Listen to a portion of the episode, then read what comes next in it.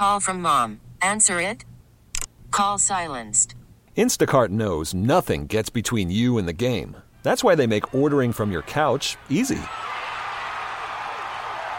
Stock up today and get all your groceries for the week delivered in as fast as 30 minutes without missing a minute of the game. You have 47 new voicemails. Download the app to get free delivery on your first three orders while supplies last. Minimum $10 per order. Additional terms apply. I'm Sandra, and I'm just the professional your small business was looking for. But you didn't hire me because you didn't use LinkedIn jobs. LinkedIn has professionals you can't find anywhere else, including those who aren't actively looking for a new job but might be open to the perfect role, like me. In a given month, over 70% of LinkedIn users don't visit other leading job sites. So if you're not looking on LinkedIn, you'll miss out on great candidates like Sandra. Start hiring professionals like a professional. Post your free job on linkedin.com slash recommend today. Dan Devine is the senior NBA writer at Yahoo Sports. He joins us starting now each and every Thursday on the program. Of course, he's on Twitter at your man Devine. Dan, it's great to have you back. So let's start off with the most important thing. Uh, praise the Memphis Grizzlies. I'm sorry. So what was the question? Just praise the Memphis Grizzlies. That's what. That's all we want to hear about. Just praise. Oh, praise okay, us. Yeah. praise. Oh, I thought Yeah. you said great. I was going to be like, No. I don't know, what's higher than A? Um, yeah, they they've been incredible, and I think there was. I, I know that there were there was uh, some sort of question heading into the season, like there was kind of two ways people were were pegging the Grizzlies. One was like. I don't know, man. 56 wins is a really high bar to hit again, and like the the West was a little bit down last year, and now this team's going to be healthy, and that team's going to be healthy, and so there was a sense of like progress isn't always linear. You don't want to expect like it's just going to keep going upward. And then the other side of it was like, oh right, the Grizzlies kind of weren't all the way healthy last year, and those guys are all young. And yeah, progress might not be linear, but if like one or two guys keeps getting better, holy cow! Like you could kind of see an even bigger leap coming. And man, it's it's been the latter. It's been like what if you put both sides of Jaren Jackson together? They're the the you know the running off screen shooter guy and taking people off the bounce guy we saw the first couple of years with the defensive player of the year caliber guy last year. And what if Ja is a little bit better and you know you you- you're a little bit more worried about him taking uh, pulling up off the bounce? What if Bane kind of borrows some of Ja's ball handling and creating off the bounce kind of stuff? Like what if you get Dillon Brooks healthy with all those guys? Like everything just kind of keeps coalescing and yeah man i mean i think the the thing that's cool about watching watching how it's progressed is they get into a tight game like the one against cleveland last night and you're you're sort of leaning forward in your seat because you're like, well, I've been seeing them just blow people out for a while. What do they do against a really good team in a tight situation? And the answer continues to be impressive. Yeah, like I don't know. We're, if if we're going to start searching for things to pick at, we might have a tough 15, 20 minutes here. But it's been pretty. It's been awfully fun to watch. Well, it's it's funny that you mentioned that because I somewhat sarcastically, but somewhat seriously, had been referencing the last couple of days. Like, I want to see this team in a close game, not because, Right. not because, like, you know, if you're down at the game and your team's blowing them out, like that's a fun night. You don't have to worry about anything. You can go enjoy your night down there. But at the same time, like, I just, I wasn't really getting a whole lot of context out of what the Grizzlies were doing. They were beating the crap out of inferior teams. That's a skill. Like, that is the sign of a good team Right. but you weren't really learning a ton. And I think that's kind of really the where I am with the Grizzlies. And the question is not necessarily whether or not the Grizzlies are good. I think they've clearly answered that question. They are good. I think the question is to what degree, because even with last night, while I give them all the credit in the world for finding out ways to win, if you're someone that wants to nitpick, there's things you can nitpick. Like, you know, 32% from three. They yet again, they struggle in half court offensive situations. Jaren found himself in foul trouble again. And, mm-hmm. and and things that you need things that you need come playoff time, there were things to nitpick. But at the same time, it's like, well, 31 and 13 kind of speaks for itself to some degree, or at least it has to. So like that those are kind of the questions that I've been weighing with this team. No, that makes a ton of sense, and I think the the the, the, the positives you take from it are when you look at sort of how you stack up against the the you know the upper echelon uh, website, cleaning the glass, is a statistical website Yeah. kind of it strips out garbage time numbers. So like the, all the numbers that they focus on are just when the game is sort of competitive for the most part. Uh, you look at just the teams that are the top 10 in point differential, so when you're playing against another team that's in the top 10 in point differential, the best record in the league is the, uh, the Celtics. They're 10 and 3 against those teams with a plus 9 net rating. The Grizzlies are right there. They're 10 and 5 with a plus 6.9 net rating. So that's if you just focus on what do you do when you're against the best – the Grizzlies have been the best team in the Western Conference so far, and you know top three in offense, best defense, like the stuff that we've been seeing across the broader sample against those you know those those teams that you can bully. They've also been bringing to bear like when they face you know those, those uh, the upper echelon teams. Your your point about the the half court offense is, is you know it's going to be borne out. A team that is that feast that is so much built on getting Ja north south, getting the op- on the offensive glass, and getting out in transition after creating turnovers. So much of that is, is still going to be like if you don't have multiple knockdown shooters on every possession, there's just going to be some some some some congestion and some, some uh, lack of clarity sometimes in the half court. But I think the hope is because they, they've been about league average in, in half court offense against yeah. those top 10 teams. So, like, if you're average ish against the best teams that you're going to play in the half court, and the stuff that you do and we saw it in the in the playoffs last year. It didn't translate every game all the time, but the offensive rebounding translated in a big way against uh, Minnesota, and it still gave Golden State a problem. Ja translates against whoever you put him in front of. Um, and then what Jaren can do, I mean, I think you're absolutely right to point to that as maybe the biggest X factor facing this team is just get keeping Jaren Jackson on the floor. Um, we saw last night when he was on the floor against against Cleveland, he was putting the lid on the front of the rim. He was able to hold up out in space against uh, Darius Garland, and just the the extra dimension he provides offensively as either a spacer or another person to sort of uh, to, to you know face up and create it's it's just a, it's an element that you can't replicate as easily elsewhere.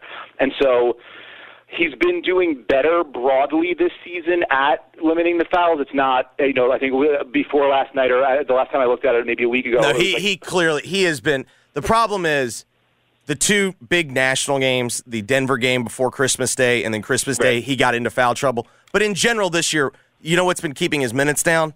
The fact that they've been winning by thirty and he's there. You know, I mean, they're only you know like that's he's been doing a better job, but he had a bad night last night. He had two bad fouls close on closing out. You know, closing out that I thought were, but overall, I would think that he's. I think it's safe to say he has been improved in that category. Uh, yeah, that, and then the fact that you know you they get into what was it like a 13-3 hole off yes, the rip, and right off the bat, and, yeah. And right off the bat, and, and and that some of that was the Grizzly, you know, like Ja wasn't getting a call and he sort of throws his hands up, you know, or yep. Jaren or Jaren does get a call against him, he throws his hands up. And while you know, you, you certainly the, the Grizzlies have been really good at playing on the edge with with their emotion, like. Uh, you don't get the you know the runouts, you don't get the big dunks, you don't get the highlight reels and the and the blocks without some of that yawping, and that's like you you that the, you know that vibe is integral to who they are. It's kind of like it's why I think that Dillon Brooks is like sort of the spirit animal for the team. Like the the the, the emotion that they play with fuels them in a lot of ways, but that can also come back and bite you in, in situations, and it can put you behind the eight ball. And so, you, what you know, but that's also part of the growth of a young team and the growth of an emotional uh, an emotional team too. And it's part of why Taylor Jenkins being such an even keel coach is really a good leveler for them and a good governor for them all of that is stuff that they, you know, they're going to need to to process and solve as they go along. And I think all you can say so far is, I mean, yes, they they are there are questions to answer in the same way that every team that basically wasn't the KD Warriors has yeah. questions to answer, right? But I think more often than not they can get to the answers. And, and last night was a really good example of a situation where when they were put to the test, they were able to come back through it. And then the final few possessions, it's can your uh, your recipe translate. It's well, it's it's Ja off the dribble, creating you know get either either getting a foul or putting the ball on the rim so an offensive rebound can can you know Steven Adams can go put it back in, and then on defense. Well, we got the best interior defender in the league, or one of them, and one of the best perimeter defender in the league, or one of them, and those guys stand up when it when it's it's you know it's time for it that's the recipe, you know, panning out. That's the re- that that is the, the formula playing out for them. And uh, more often than not, this a lot more often than not this season, and especially over the last like month and a half or so, uh, it, it's been playing out. We're talking with senior NBA writer for Yahoo, Dan Devine, joining us. He's going to start joining us every Thursday here on the program. I think that's you're touching on something though that's the other like question in the back of my mind, and I don't necessarily know if it's necessarily a question, but it's the I think there has to be a coming to grips with it seems like we have I don't know if we're out of it forever, but it seems like right now we are not in the super team era. And I do think like mm-hmm. what you're saying like with the KD Warriors, like that completely broke my brain in terms of what I think about a what a contender looks like. And then I think though when you break it down like you just did, like okay, I don't know if Ja's playing a career level, but he is as close to career level. You know, as if last year was his career year, he is. I think he's a better basketball player. I don't know if his numbers bear it out, but I think he's been better this year. Jaren is clearly playing the best basketball of his life. Dez is clearly proving that last year was not a fluke. Like he's even banged up, and he's still playing at, at that same level. Dillon is, eh, you know, I think this is the the best version you can ask of a Dillon Brooks. Like, yes, he can still be frustrating to people at times, but for the most part this year, he has been exactly what you wanted to be. Steven Adams is, while he may be not having a career year, he's back to Oklahoma City, you know, form. And then their bench has been pretty solid. Like Santi Aldama has proven to be a legitimate basketball player. Tyus is a dependable, you know, seventh or eighth guy. And so, like, when you start to compare that out, that does sound like a contender. I don't know. It's just, I, I still haven't, like, it's still not clicking with me yet, but I think that might say something more about the league rather than the Grizzlies. No, you, absolutely. I, I think we we've come to a place, and some of it is also, and frankly, in the way we cover the league, right? Like, Sure. There's there's a lot of focus on, you know, eh, we all put on sort of our uh, our arm armchair GM hats and start thinking about like, well, what's the you know how can you kind of like future proof this team or what what's the the hole you can poke and how do you plug it and uh, if you can't solve every problem uh, to make yourself sort of indefensible, well then it's time to blow it up. And I think that the answer, like if you know, looking at the history of the league, the answer is, or especially the last you know 20 years or so since we, you know, with expansion and you moved out into like just a broader dispersal of talent, like the answer there, there isn't always an answer for every eventuality. It's why styles make fights. It's why certain teams give other ones problems. It's why you know every franchise will say like, "Oh, that guy always kills us." And I was reminded of that with Caris LeVert last night. I'm like, Caris LeVert isn't always like this, but he certainly seems to be like this against Memphis when they see him. It's the. CJ McCollum, yeah, the the the the, the lifelong Grizz killers. Yes, right, right, right. Um, but so uh, the, the the the question is like, well, can you? It's not. Are you sort of impermeable all the time? Can you create a, a scenario where whenever somebody just like stop, you know, grinds you to a stop, well, you have the the antidote. It's can you get to your version of the game more often and more effectively than the other team, and can you eventually make them play your style? And that's why I mean, what's one of the things that I found most refreshing about last year's postseason was like I don't think that you know that that Warriors team was like a super team, but it was just like they were able to eventually, on a long enough timeline, make you play their game. And obviously, that did not pan out in the way that the Grizzlies fans would have hoped for. And a lot of things in that series with Ja getting hurt and with you know the suspension and yada yada yada, like things things didn't necessarily you know Des being hurt didn't necessarily pan you know play their way, but. I think it, it was refreshing from the perspective of there are going to be multiple teams that can win the championship because they can get to their answers, and and and also those teams can still lose in a series because an Yeah. opponent might be able to to sort of force them out of their style. And it's why I mean, you, when you look at the two teams that are running away in the West right now, it's Memphis and it's Denver, and. I think uh, you know, a more a, a casual fan watching it, and even some of the more sort of sober and reserved analysts watching it, would still say like those are not like th- those teams can win everything. Those teams also could lose in round two if the wrong matchup hits them because you know like you're, it's still going to be can Jokic defend in space? Can uh, a Nuggets team that's about league average right now on defense is that going to be good enough?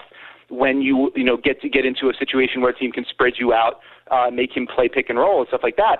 And then with Memphis, it's well, we know they can defend, but are they going to be able to find enough offensive answers if Ja gets bottled up? You know, is, is Bane Yeah. going to be able to be that guy? Is Jaren going to be able to be that guy?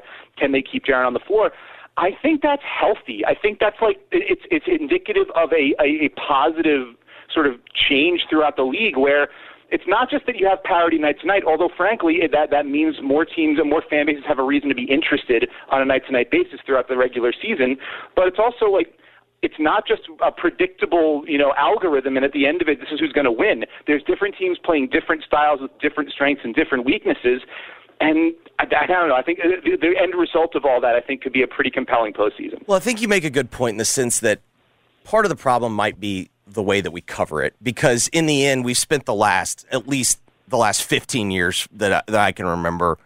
So much of the conversation is about MVP, who's the like, you know, who's who's going to win the West, who's going to win the East, rather than I don't know, let's kind of like enjoy this ride. But that is also a big question for me, which is how much of a predictive indicator is the regular season going to be for the playoffs? Because it seems to me, I don't know if it's the least it's ever been. I'm not enough of a historian. It does seem to me, at least in my lifetime, this seems to be about the least that the regular season is as a predictor for the postseason. But that's not necessarily a bad thing. You know what I mean?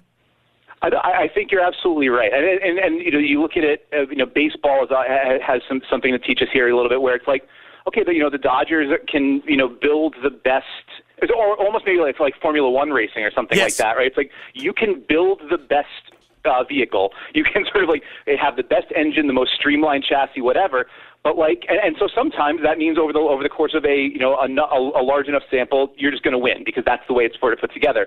But the thing that that that, a postseason series and in the NBA especially because there are so few people that are sort of dictating the terms on a uh, possession by possession basis, like the matchups matter maybe more than anywhere else Yeah. in, the, in any other sport there is uh, on a possession by possession basis or on a series basis because you, it's not just we have better talent overall. It's what what specific things can we dictate to you to to puncture you and to, and to and to mitigate those advantages you've got and to exploit the weaknesses you've got.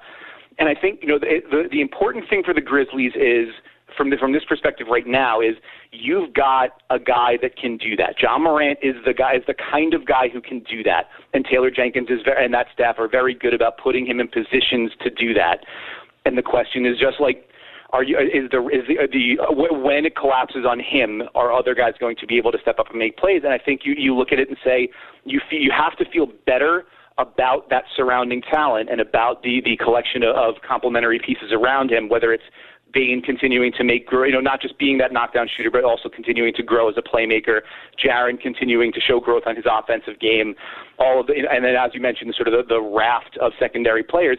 It's just you get back to that existential question of, is this the time to say, is there one guy that we can turn two or three of those guys into who makes us a better player in that in that capacity? And like, I don't know if you know, if like OG Anunoby's really out there for a couple of picks, maybe that's a question. But I think beyond that, it's hard to see, you know, who, who's your home run swing right now. And even if that is out there in that way, man, do you want to mess with what what's been such, you know, such such a good thing and and such a you know in, important overall growth? Those are you know big questions for Zach Kleiman and company to answer, and I'm sure they're thinking about them. You know, they're they're boiling the coffee and they're staying up late thinking about them. You know, uh, as we get closer to the deadline here, but what we've seen so far, I don't know if this if this is necessarily going to be predictive of the you know the postseason, but I do know it gives you a lot of confidence that when you get into the problem solving component against another team in the postseason, you've maybe got more answers than you used to have. No, I, I think that's more than fair. And I mean, you know, I, I think, like you said, you know, kind of how we kind of fantasy book the NBA, and we're trying to be essentially we cover it as as GMs. I think I think the problem is a lot of these teams that are even are the quote unquote contenders have flaws. So you see things that you could fix, and I think it's very easy with the Grizzlies. Like, well, if you could give them another shooter, that'd really help.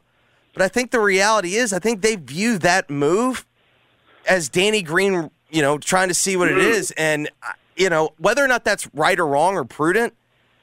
You know, uh, that's not really for me to say one way or the other. I think the way that I would phrase it is, I think I'm at the point where I don't think they make a move unless Ja Morant says they need to make a move, and I don't think that's going to happen. Yeah, I mean, it makes a ton of sense, especially given you know the, the, this is what you sort of de- you develop that leadership for, right? You- and it's For sure. this guy believes he believes he can bring you know he can be the rising tide, and he believes in the core they've got together. And if that's the case, and if everybody's pulling in the same direction in that way, then you know that they've got enough to do it right now. It may, whether whether you know matchups will be dependent on that. Obviously, health will, will play a major role in it. But what you've seen over these the the first couple of months of the season, and particularly to me since Jaren came back these last couple of months, I mean, I don't look at I don't see how you could look at the team and say anything but we deserve to we we have we deserve to believe that we can be one of those last few teams left standing. Baseball is back, and so is MLB.tv. Watch every out of market regular season game on your favorite streaming devices, anywhere, anytime, all season long. Follow the action live or on demand. Track four games at once with multi-view mode and catch up with in-game highlights. Plus, original programs, minor league broadcasts, and local pre- and post-game shows. Go to MLB.tv to start your free trial today. Blackout and other restrictions apply. Major League Baseball trademarks used with permission.